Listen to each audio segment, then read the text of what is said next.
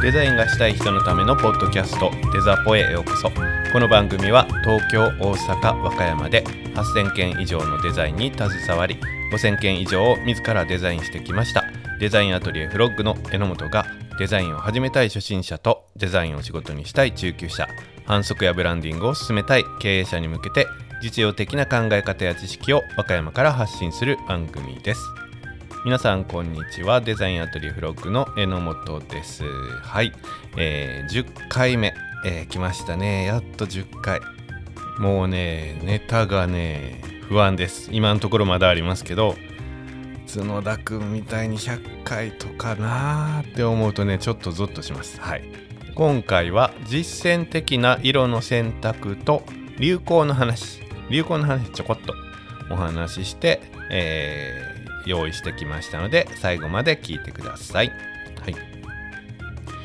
えー、っと実践的な色の使い方ですね、えー、理論とかはたくさんあるんですね。えー、色彩学の専門家ではないので、えー、理論のね、えー、ことはあんまり詳しくはないんですけども、まあ、えっ、と、いつも通りですね、デザインをやってきて経験したこととかをより分かりやすく初心者さん中級者さんに向けて、えー、簡単にかつ実践で役立つようにお話ししたいと思います。まあ、あの色彩学のね資格とかきっとあると思うし、えー、色彩検定とかのね、えー、資格も持ってないんでね現場叩き上げの内容になるんですけどもまああの経験これでねあのー、ご飯食べてくるぐらいのデザインはしてますから、えー、経験してね実践して、えー、体験してきたことをがっちりお伝えしていきたいと思います。はい。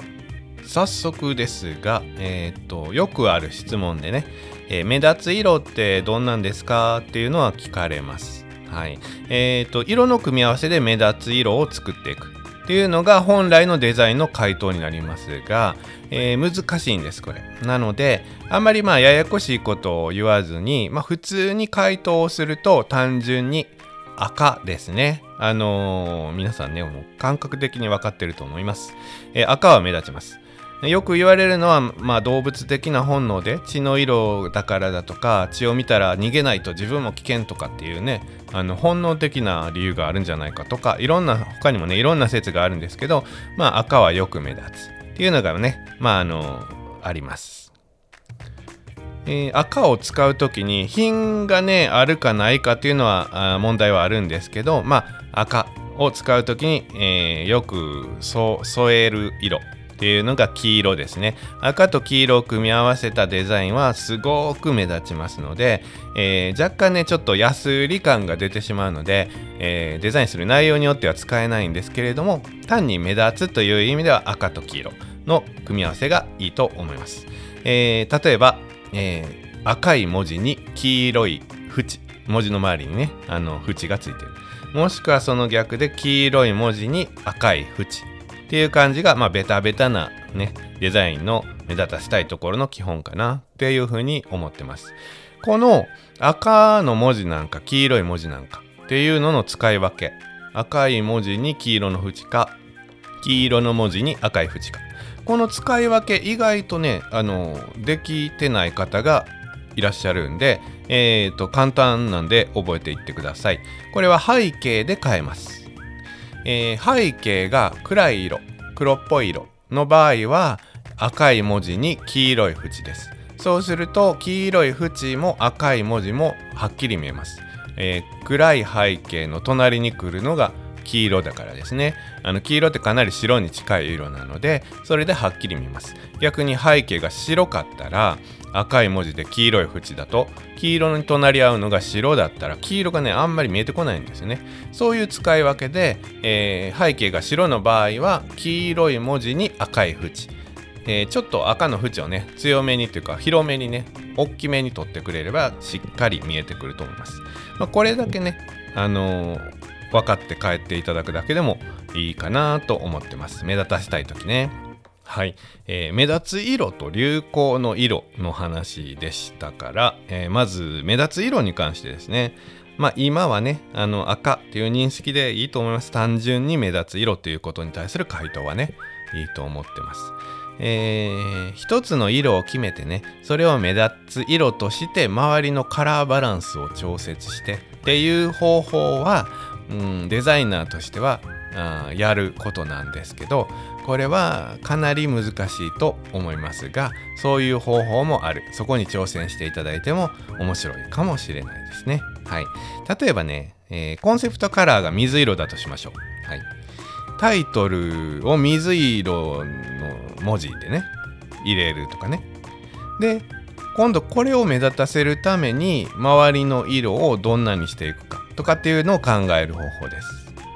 えー、赤とかがねタイトル変えたら一発で目立つんですよ。でもあえてそういうのじゃなくて水、まあ、コンセプトカラーが水色だから水色が目立つようなデザインをしよう。っていうちょっと難しいデザインの仕方ですね。その場合は水色をよりえー、目立つようにうん例えば水色より濃い色は使わない。水色自体が結構薄い淡い色なんでそれよりも濃い色を使わないっていうのはなかなか難しいと思います。デザイン全体例えばそれがチラシだったらチラシ全体が淡く仕上がってしまうのですごく難しい。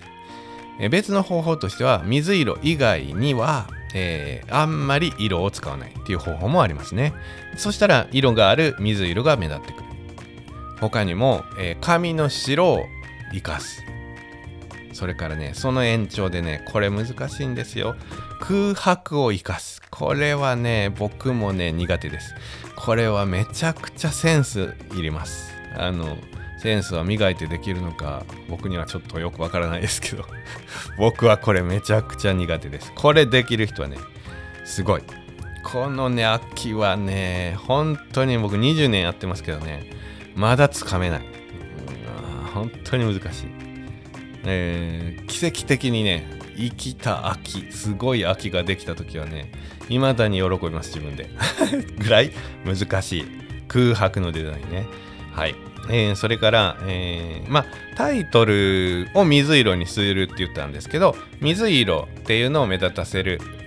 コーポレートカラーが水色だから。っていうことだったらタイトルを水色にすることにこだわらなくても全面水色にしてね。はい。あの白の、え、背景紙の色じゃなくて全面水色にしてしまってでタイトルを別の色白とかね。あの水色を邪魔しないしない色にするっていうのも一つの方法ですね。はい。赤っていうのは確かに目立つんですけどうーん。あの氾濫してる氾濫してるっていう言い方でいいのかな？あのよく使われる。ありきたりの色なので今のデザインの流れ的にはあ赤もちろん使うんだけどマゼンタ100%の赤っていうかピンクっていうかねショッキングピンクに近いですね。これも使うことが最近多いなと思ってます。このえー、マゼンタ100っていうのはちらっとお話しましたよね。あの印刷する時の CMYK の M マゼンタですね。これが濃度100%で他が0%っていうことになります。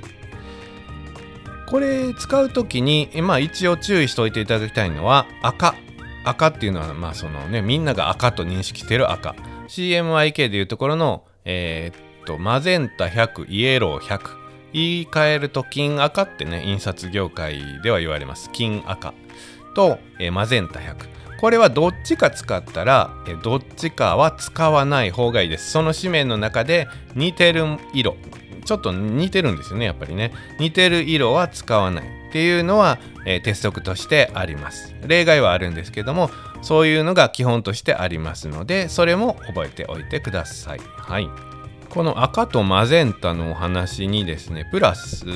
今流行の色とかあるんですかっていう質問。これもよくあるんでそれと合わせてねちょっとお話ししたいことがあります。えっ、ー、と僕がデザイン始めた時はだいたい20年ぐらい前です。その20年ぐらい前の時にこのマゼンタ100%を使ってまあショッキングピンクですね。を使ってデザインすることってまあまあなかったんです。その当時の感覚はうん、マゼンタ100%って言ったらちょっと品がないし素人っぽいしで使ったらねあのデザイン教えてくれてるその先生にね笑われたぐらい。すごい格好悪かった使うこと自体が。でも今マゼンタ100%って結構使われるし変に感じないし目立つしデザインの仕方によっては品もあるし、えー、おしゃれに構成することもできます。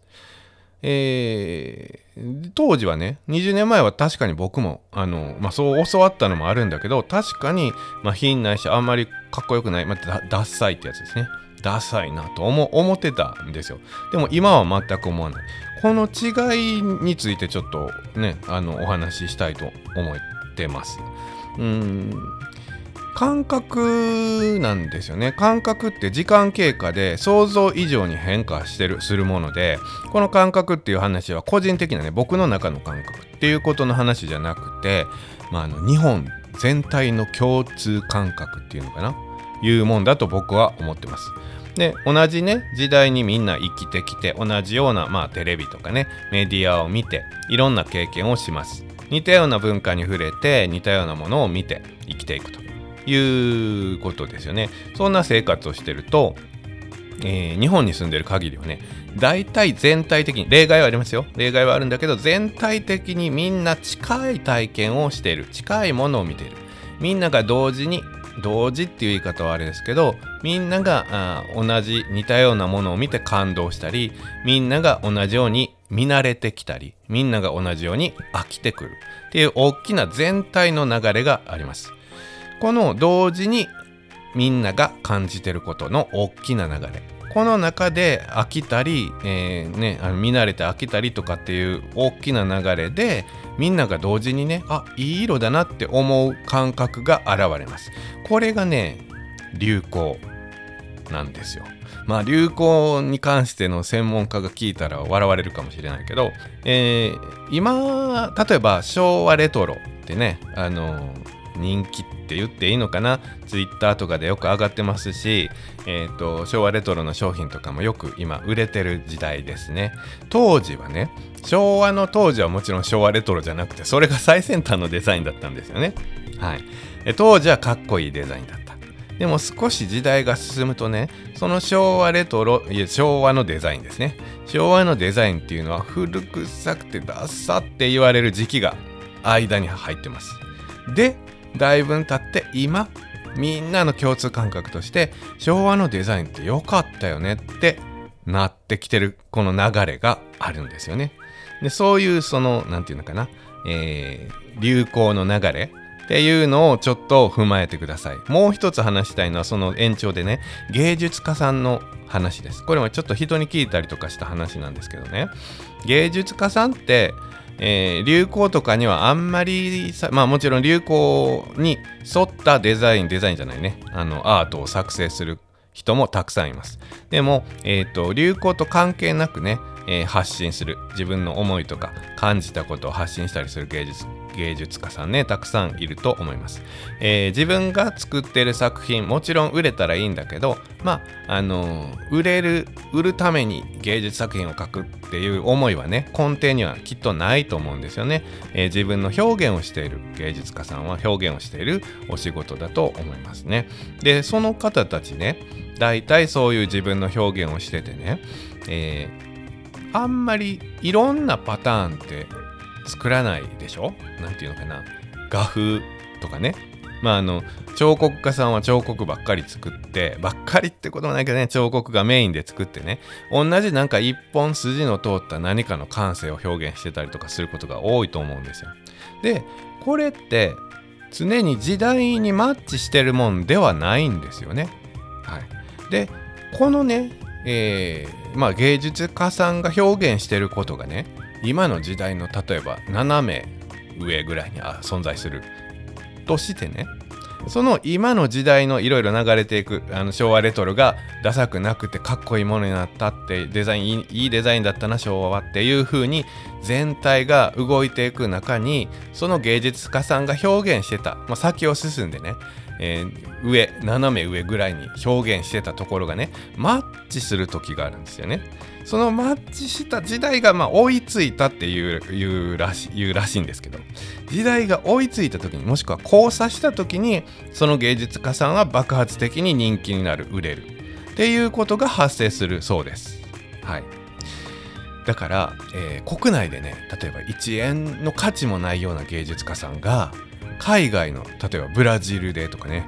地球日本の反対ぐらいぐらいかな？大体ね。あのブラジルでね爆発的に人気になって、え1枚何千万円で売れるとか何億で売れるとかね。いうことがありえるんです。それは、えーと、日本の国民の全体の感覚とは違うけれどもブラジルの人たちが経験してきた文化とか時代の流れとその方芸術家さんの表現してることがこうクロスしたマッチした追いついたもしくは交差したとっていうことがそのブラジルでは売れるっていうことになるそうです。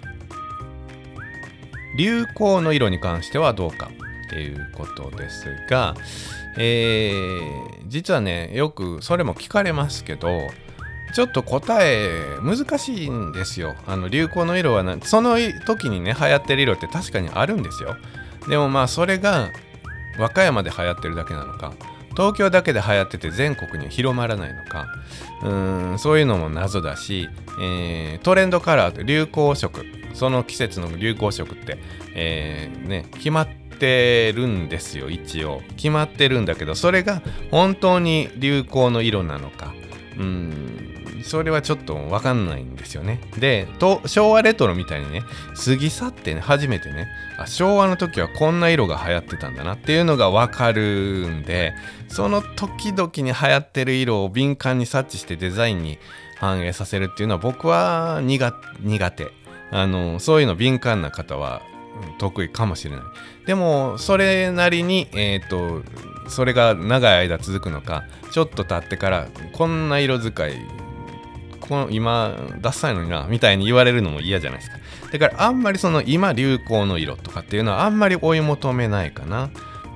流行今年の流行色とかってねテレビとかで聞くことはあると思います。雑誌とかにもね載ってると思います。あれってね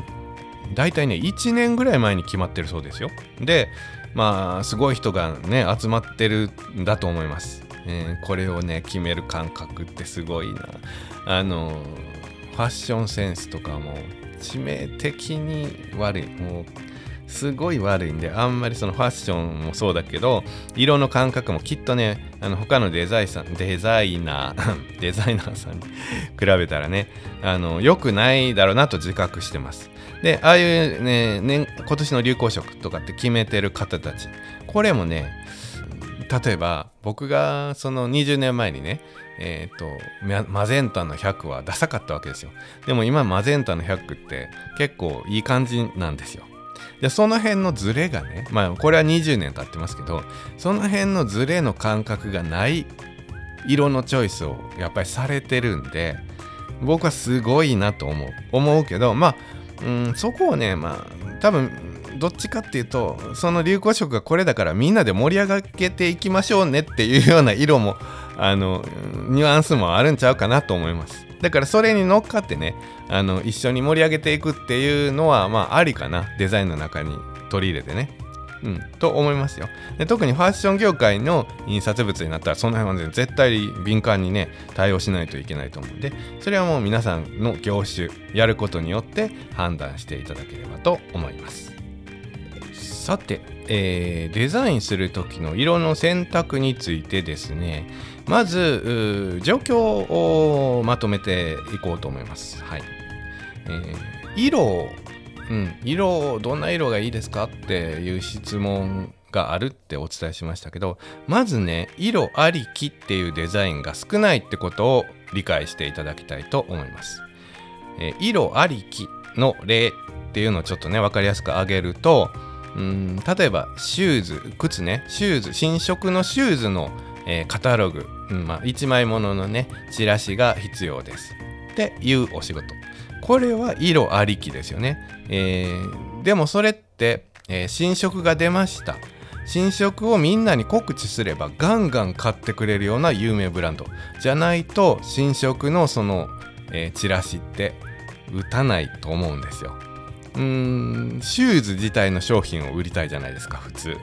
だから、えーと、シューズが、えー、こんな商品でこんなカラーバリエーションがあってその中でもこの色が出ましたよ。っていうのが普通なんですよね。だからその場合は色ありきじゃないわけですよ。本当に新色が出たよっていうことだけを伝えてくださいっていうようなチラシ。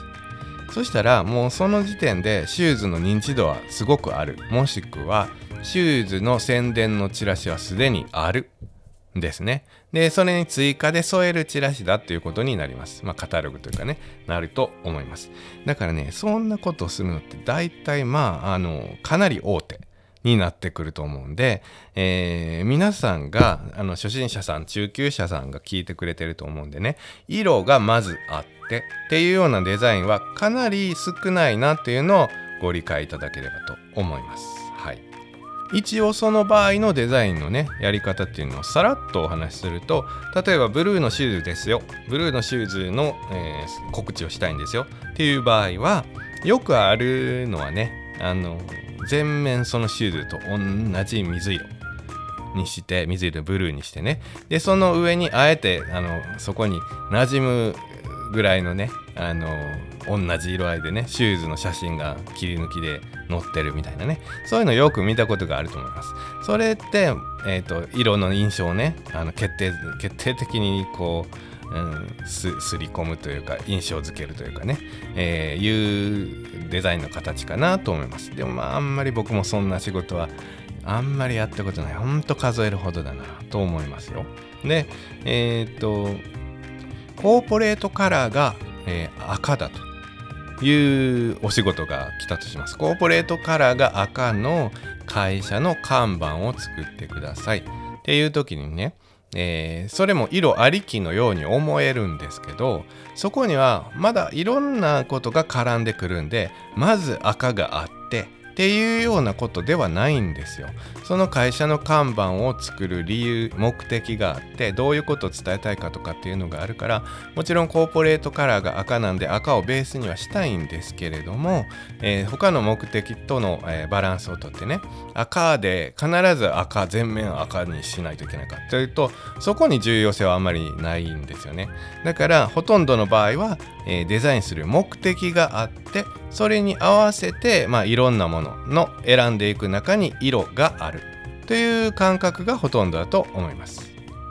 目的があっていろいろ、えー、考えるデザインしていく中の考えるものの一つに色があるっていう場合は色はある程度決まってきますよね。こういうことを達成するために色は何色であるべきかっていうのを考えればある程度決まってきます。無数にある色の中から何色にしようかなっていうことではなくてある程度絞られてくると思います。うん。デイサービスのねデイサービスの例が多いですね僕。お父さんが。介護しないといけないからでしょうね。あのデイサービスのパンフレットの場合とかだったら、えーといろいろ伝えたいことがあると思います。それで、えー、まあそのデイサービスねあのお年寄りはねやっぱりプライドがあるんでデイサービスっていうと、まあ、あの違うんですけど昔の人って、うん、老人ホームをイメージするんですよ。で、えーと、地方の、えー、症状のある方がみんな集まって結んで開いてを歌わされるような絵これがね頭に浮かぶそうです。そういうイメージがまだあの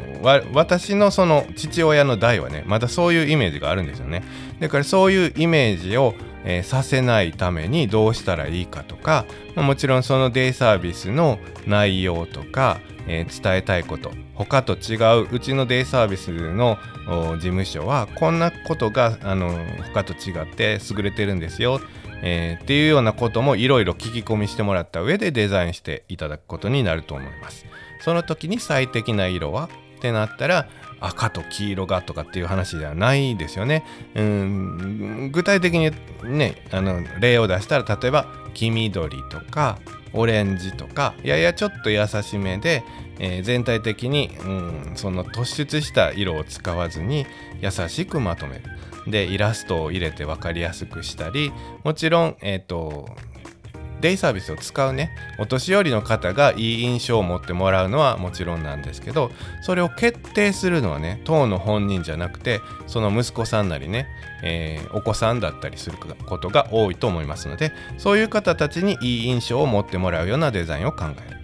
っていうようなことも考えてください。でその中の色の選択っていうことになると思います。他に幼稚園のパンフレットはどうかなとかうんその時々使用用途、うん、もういわゆるあれですね。ターゲット目的使用方法、えー、ストーリー展開ですね。これに合わせて考えていく中で色も考えてください。っていうことですね。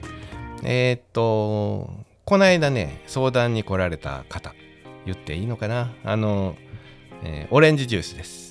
オレンジジュースなんですけど、ちょっとね、普通と違うオレンジジュース。色がね、鮮やかなんでね、その色を、えー、印象づけるパッケージっていうかね、ラベルをね、考えてるんですって言って相談来ました。そういう時はもう明確ですからね、色が映える、オレンジジュースの色が映えるような、邪魔しないようなラベルをデザインしていく。ってなると色はやっぱり、うん、それ邪魔しない色は何色かなっていうふうに考えればある程度絞られてきますよね。えー、高級感も出したいということなんで例えば金とか銀とかを使うことも検討に入れるんだけれども、うん、オレンジ色を目立たせてるためには何色がいいかな？もう特に色を使わずに白とかの方がいいかな？オレンジ自体は強烈な色っていうほどでもないんで、えー、静かな感じのおとなしい感じの色にして、まあ、部分的に金とか銀とか何かどっちかを使ってね高級感だけはさらっとさりげなく出していこうかなとかっていうね考えに行き着くと思います。他例としてはね、えー、不思議ですけどね。これも感覚なんでしょうね、えー、男性用シェイバーのねパッケージってね、まあ、必ずって言ってるほど黒ですよね。たまにね黄緑色とか見ます。あのおしゃれな感じのね。でもそれ見るとねなんかね、うん、あのひげ剃り感シェーバー感があんまりないというかねなんかおしゃれなんですよおしゃれだけどなんかあんまり切れへん剃れないのかなという感じがします逆にね今度はね女性用シェーバーになったらねピンクもうどれもこれもピンクですよねあのー、これは共有してる感覚だと思いますだからここにあえて乗らないデザインをするっていうのはもちろん可能なんですけど難しい上に逆にそれない感が出るとかっていうことがあ可能性が出てくるんである程度デザイナーはねせっかくそういうのが確立してるんだったらそこに乗っていくそこに乗った上で独自のデザインとか特徴とか商品のコンセプトとかを表現していくことを考えた方がいいデザインになると思います。はい、ではえっ、ー、と目的に合わせた色をっていう話を今ちょっとしたので、えー、特にね、えー、言っときたいこととして使用方法。使用方法についてちょっと喋りたいと思います。使用方法と色の関係ですけどもうん置く場所、うん、置く場所ですね。置く場所によってね色のことは考えないといけません、えー、黒いテーブルの上、うん、レジ横に置く。レジテーブルが黒だった。じゃあ黒の上に乗る。どんな置き方で置くのか平で置くのかうんなんかこうスタンドがあって置くのか。まあそれによっても変わってきますけどその時に絵をイメージしてもらってねあの目立たせる必要があるならそれに目立つ色を選択してくる必要があります。特に、えー、他のねチラシとかパンフレットとか並ぶラックよくねスーパーの入り口とかにあるやつですね。あそこに他と並ぶ時ってね意外とあります。そこで使うんでっていうお仕事の場合。ここね注意しとかなあかんのは他と並ぶっていう点と、えー、全面が見えないっていう点です。ある程度重ねて置かれるんですよね。あの一段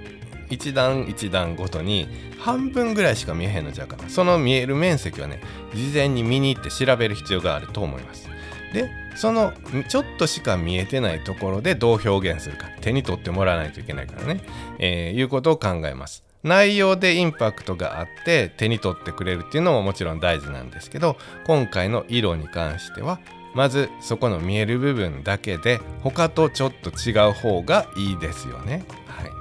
えー、他と違う色を選んでいきたいところでもそこもまあ定期的に変わるから絶対いつも違う色っていうのはありえませんので、えー、方法としてはねうんベタまずベタね。あの青、うん、そのチラシそのお店のね、えー、店舗のコンセプトカラーが青だったとしたら青全面見えるところはもう全部青一色。にして、まあ、文字とかもちろん入るけれども、えー、全面にやっちゃうということ。これはまああの割と目立つし他との差別化はできます。そこまでやってるとこっていうのはあんまりないんで目立つっていう意味だけで言えばねあのそういう手法もあります。それから、えーと、あえて、えー、色を使わない真っ白。で、えーと、紙の白を生かしたようなデザイン。これも周りがみんな色で攻めてきた時に逆に目立ちます、うん、ので、まあ、その辺で僕は作るかな2パターンちょっと下見に行ってねどっちがいいかなっていうのは確認するかなと思いますね。はい、えー、相変わらずね飛び飛びでお話ししましたが追加でお伝えしたいことを今からお話ししときますので、えー、ぜひ、えー、今後のデザインの参考にしてください。えー、っとですね例えば、えー、1つ目飲食ですね。飲食関係には青は使わないっていうこと。これは前にもお話ししました。青色が食欲減退の色なので、えー、実際に使ってるところはほとんどないですね。っていうこと。それから季節のことで言うと春はねやっぱりピンクのデザイン多いです。これはもうどうしても日本人のね脳内にね春はねうん、新緑でもあるんですよ。あるんですけど、まあ、新緑、まあ、5月ぐらいか。でもあのー、ピンクっていうのはねやっぱりね春って感じがするんですよね。桜のイメージって本当に強いんです。もちろんバチッと桜の季節だったらもう桜のイラストとか写真とかね写真はちょっと強烈すぎるかな。イラストとかあしらってあげてもいいと思いますね。はい、えー、春はピンク。じゃあ夏はというと夏はまあ海のイメージなんでしょうね。ブルーが多いですね。それからあの緑もねあの多いですね。植物がねにぎわう季節なので緑。この辺が多いかな、えー、秋は、えー、紅葉をイメージさせるオレンジがもう多いです。あのー、季節感をね出すってなったらやっぱりもみじのイメージを使います、えー、冬は茶系赤茶系ですよね。はい、この辺はもうみんな感覚で分かってると思うんでこの辺に乗ってあげるのはデザインとしては丸だと思います、えー、冬にちょっとブルーとかってやっぱりねなんか違和感出るんですよねうん季節四季を感じて多分日本人は生きてるからその季節の、まあ、感情というか感覚とかがね多分日月日が流れるごとにこう移り変わっていくんでしょうね。はい、で特にあと追加するのはクリスマス。これは赤と緑。これも皆さん分かっていると思います。この辺のことはね割と土定番なんですけど例えばクリスマスのチラシ赤と緑は使わないぞっていうようなね こともできるんですよ。できるんだけどこう考え方としては街全体がクリスマスのイメージで染まってていろんな広告代理店が絡んでるわけです。いろんな会社が絡んで緑と赤を使って街全体をクリスマスっぽくしてるんです。そこに乗らないのはちょっとねって思います。一緒に乗ってね街を盛り上げようっていう感覚でいいと思います。で赤と緑とか使ってねクリスマスらしいの。まああのもちろんデザインするのが季節感とか関係ないものだったらもう無視してくださいね。あの商品のカタログで年間通して使うのに クリスマスのことする必要ないんだけどあの季節が関係するあの期間限定のものとかをねもうあえてクリスマスから外すようなことをする必要はないと思います、え、特にクリスマスキャンペーンとかじゃなくても12月に、えー、折り込むチラシです。12月に使うパンフレットです。とかっていう場合はクリスマスっぽくしてあげた方が、えー、逆にね浸透しやすいというか違和感なく見てもらえると思います。えー、っとそれとですね追加で伝えときたいなと思ってた件として、え、これもよくね皆さん迷われるみたいなんですけど写真の上に文字を置く場合この文字の色は何色にしたらいいの？っていうことです。これは、えーと、写真によるんですよよるんですけどうん基本的にはね写真が目立つ方がいい場合が多いですから、えー、白か黒でもういいと思います。はい、あの色を使うとねやっぱり違和感があります。僕もいろいろやってきましたけどやっぱり違和感がある。そしたら白か黒。じゃあ白と黒どっちがいいの？ってなった時にはそれはもう写真のね、えー、濃さっていうのかな？黒っぽいか白っぽいかとかっていうことで見やすい方を選んでいただいていいと思います。えー、写真ってまあ単調じゃないからえー、全体的には黒っぽい濃い色なので白い文字の方が見える。だから白い文字にしました。でやると部分的にね読みにくい場所ってどうしても出てきます。単調じゃないかね濃いとこも明るいところも写真にはあります。そうすると白い文字のこの数文字だけはちょっと読みにくいかなっていうようなところがあります。その辺はねあのそのまま行ってもいいぐらいだと僕は思ってます。あの完全に読めないとかじゃない限りね。ちょっと若干見えにくくったって、えー、と白い文字をそのまま載せてる方が綺麗。おしゃれです。で、えー、どうしても読め読みにくい。でもちゃんと読ませたい。っていうような場合は例えば白い文字だったら、えー、白い文字に影とか後ろに黒い縁をつけてその縁をぼかすとか、えー、そういう形で読ませるかなと思います。単にね白い文字に黒い縁をつけておしまいだとちょっと安っぽいかな。あのそれもデザインによります。スーパーとかのチラシだったら安く見せる方が逆にいいんでね。あのそういう、まあ、変な言い方するとチープな方が、えー、らしい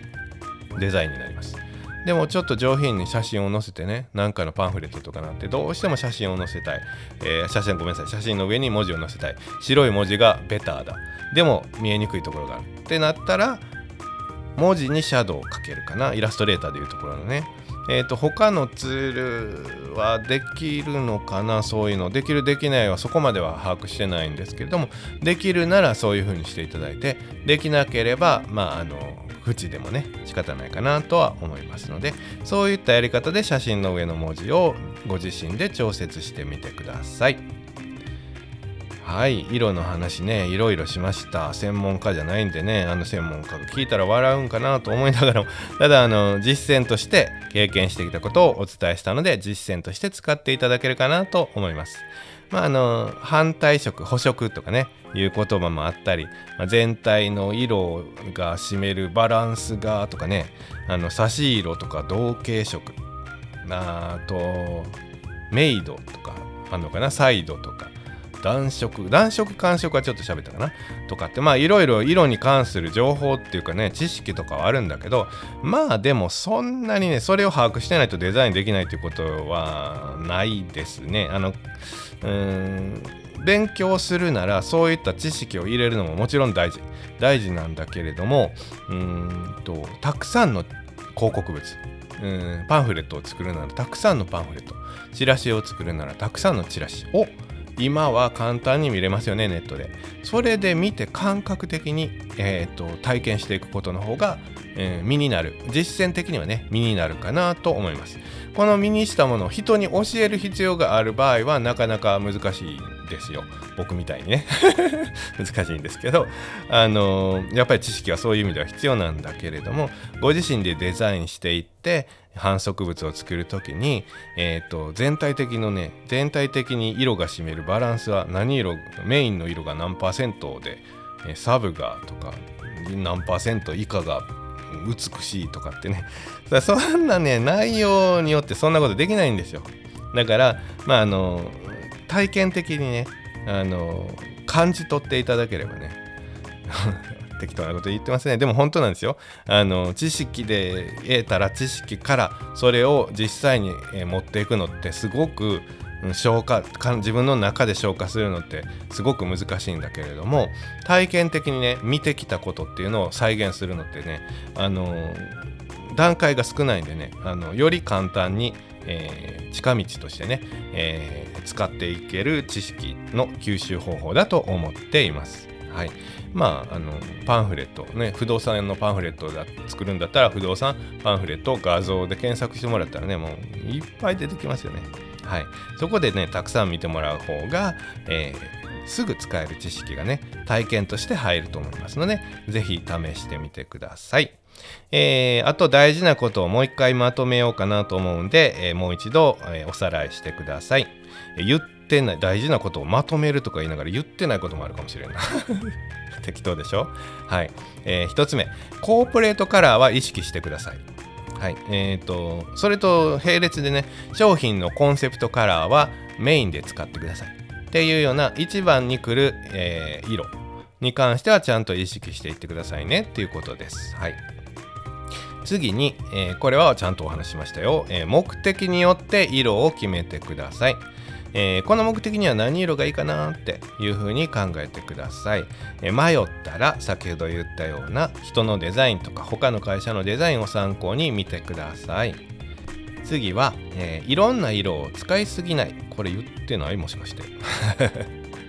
カラフルなデザインをするっていうのも一つのデザイン方法にはあります。だけれども一応基本として僕らは下積み時代に叩き込まれたのは前は色を使いすぎだって言って怒られたんですよね。だからいろんな色は使わない。ということです。それに付随して、えー、似て非なる色は使わない、えー、赤を使うならマゼンタ100%の赤は使わないとか、えー、まあそれもね例えば黄色でよくあるかな。黄色のねえっ、とそのまんまの黄色とでちょっと赤を混ぜた、えーと、赤っぽい黄色とでちょっと俺もうちょっとオレンジに近づいた黄色ととかっていうパターンを使ってねいろいろデザインすることはあります。意図的にデザインするんではなくてねえっ、ー、と意識してないけどここ目立たせたいからここは赤。ここも目立たせたいからここはちょっと内容が違うから同じ赤だけど、うん、マゼンタにしようかなって。これはねあんまり良くないと思います。同じように目立たせたいんだったら同じような色で言っていただければいいと思います。はい。これでまあ実際色を使ってねあのデザインしていって問題ないと思いますが、まあ、僕の方でもね随時ねちゃんと皆さんにねうんお伝えできるように、えー、日々ねちょっと情報を集めたりしてるんで今までに発信したことも今回発信した色についてのこと、えー、ちらっとお話しした流行に関してのこともね新しい情報これ伝えたいなっていうことがあったらね改訂版とかでね何回でもやります。何回でもやりますよ。はい。では、えー、メッセージをお願いします。メッセージはインスタグラム、ツイッター、フェイスブックでデザインアトリエフログで検索。または概要欄の URL からフォローの上、ダイレクトメールをお願いします。ツイッター、インスタグラムで感想を発信していただける方は、ハッシュタグデザポ、デザはカタカナ、ポはひらがなで発信していただければ確認させていただきます。それでは本編はここまでとなります。この後の雑談もお楽しみください。